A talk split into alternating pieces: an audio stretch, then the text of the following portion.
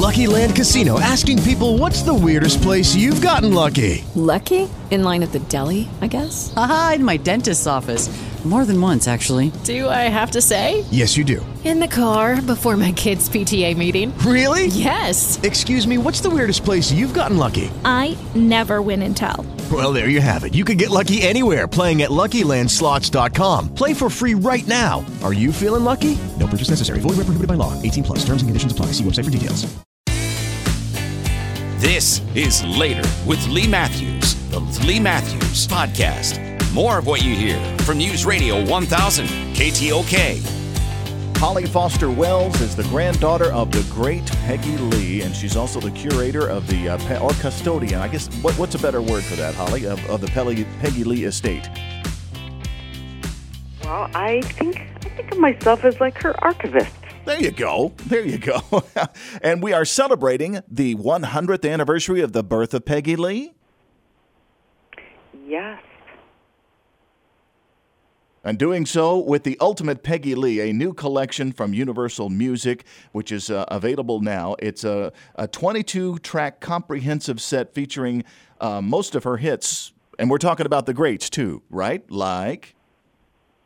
Right. We're talking about fever. We're talking about I'm a woman and it's a good day. And we are also talking about some lesser known gems that have just withstood the test of time and just sound as beautiful today as they did when they were recorded. And we also have a special little treasure on there, uh, never before heard recording of a song we pulled out of the vault, Try a Little Tenderness. Uh, did she have a hand in writing that song, or was it just one of her favorites? That was just one of her favorites. Um, she didn't write that song, although we do have several songs on there that she did write, including He's a Tramp from Lady and the Tramp. I imagine that a lot of people didn't realize that Peggy Lee had a hand in writing a lot of songs. It is something that people don't know about her, and I love letting people know. So she was one of the very first contemporary singer-songwriters. She started writing her own songs in the 1940s and then started her own publishing company back then. And that's the same company that I run to this day. She was really good about holding on to publishing even when things got bad. She said, "You don't ever sell a song." Yeah, that that's that's because that's where the money is, and uh, so many of her contemporaries, I imagine, uh, lost so much of their fortunes not hanging on to their publishing rights. Exactly. She told me if things well she she told me when I was, you know, a little girl, you're going to be running my company one day. You'll take this over. This music is going to outlive me. And I didn't really know what she meant by that because I, you know, who knew what estates would become? You know, mm-hmm. now everybody music can live beyond the person's life and that's what's happening. But she said when things get tough, you can sell diamonds, but don't ever sell a song. Good thinking. And uh, Holly Foster Wells, granddaughter of Peggy Lee, is with us as we remember Peggy Lee's 100th anniversary and the Peggy Lee Foundation release of the ultimate Peggy Lee. Um, what was it? Well, first, let me start with so many uh, contemporaries of her era were defined by one song. Um, New York, New York, Frank Sinatra. I left my heart in San Francisco, Tony Bennett. And she seems to have been, been identified by Fever. Do you think she minded that one song kind of identifying her? I don't think she minded it at all. She loved that song. And in fact, she really made that song her own. When she heard the little Willie John version, thought, okay, I'm going to do that, but I'm going to add some lyrics to it. So she added the Captain Smith and Pocahontas verse, and she wrote the Romeo Loves Juliet verse, and she even added a bridge, that, that part, Everybody's Got the Fever. And, and she also had a hand in the, the arrangement where, you know, she had a big band in the recording studio that day, and little by little she was telling everybody to just be quiet and she ended up just with the with the bass and mm-hmm. and drums and finger snapping And uh, I've heard other versions of that song that are just embarrassing because they're not Peggy Lee doing it. I mean, I, I'll go ahead and say this. I heard Elvis's version and I thought, no, no, Elvis, that's not your song. Don't do it. it's amazing how many people have covered that song and Yeah. she was flattered by that she actually she, she met elvis i was with her actually when she met elvis and she was really flattered and she was flattered with madonna when madonna did it Mm-hmm. but goodness her version seems to be the ultimate version and i'm Oh, very yeah. grateful yeah, it's, it's sultry. I guess is the best way to uh, to describe it. Holly Foster Wells, granddaughter of Peggy Lee, take us into the studio with Peggy Lee. I've read things about certain artists being uh, difficult in the studio. How was Peggy in the studio?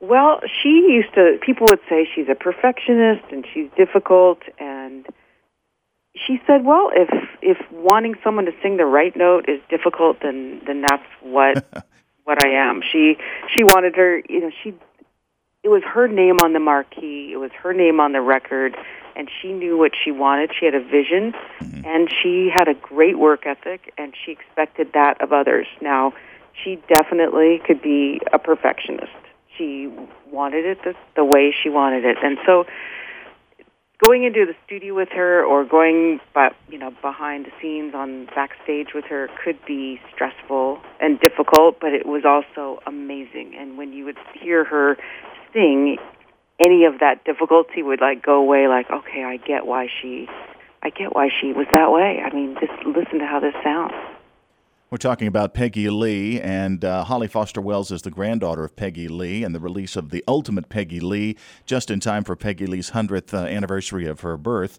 And um, uh, Holly, uh, along those lines, um, you mentioned earlier that she had a, a big hand in arranging, so I gather she could read music?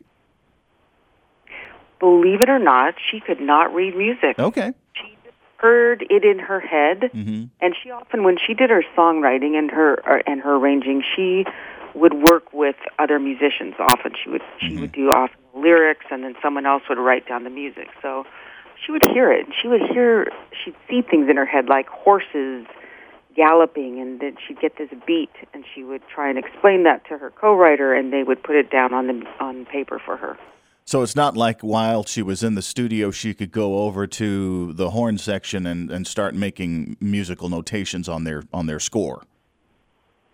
Right. She didn't do that, but what she would tell them is, "I want it faster. I want it more intense. I want it this way. I want it that way."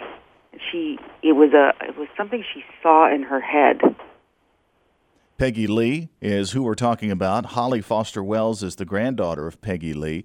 You did spend a lot of time on tour with her. Um, did she have any backstage rituals that were unusual? Well, I can tell you it took her a long time to become Peggy Lee. It was mm-hmm. like a transformation. You know, during the day we would be hanging out at the hotel or wherever we were staying, and then becoming Peggy Lee. It was uh, it was a you know, a big process. And she was very nervous because, to tell you the truth, she was an introvert. And although she loved music and loved performing, it was hard for her. So it could get uh, it could get tense. She could be uncomfortable. She could be nervous if there was something wrong with the theater, if she was worried about something. Um, but she did have a lot of prayer that she did before. She was very spiritual, and she had such a bond with her key musicians. They had little little key words they'd say to each other and little funny hand gestures they'd do before they'd go on stage. So she did have a ritual. Yes. I know some of her contemporaries had favorite band leaders like Nelson Riddle and Artie Shaw. And did she have a favorite that she liked to work with?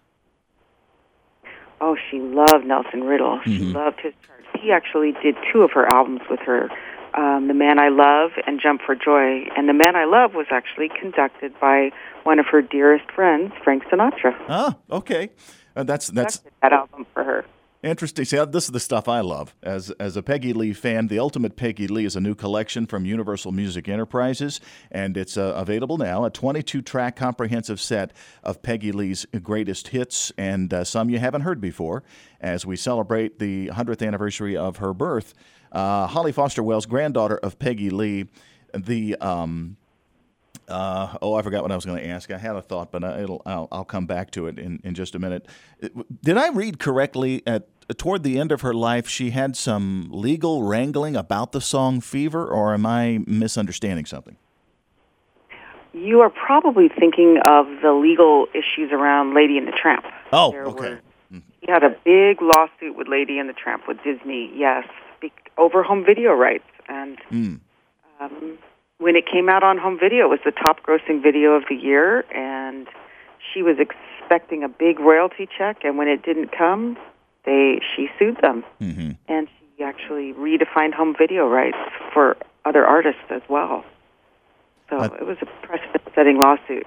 I remember it. Uh, yeah, I remember it, and it was towards the end of her life, I believe. She was getting older at that time. At that Yeah. point, yeah.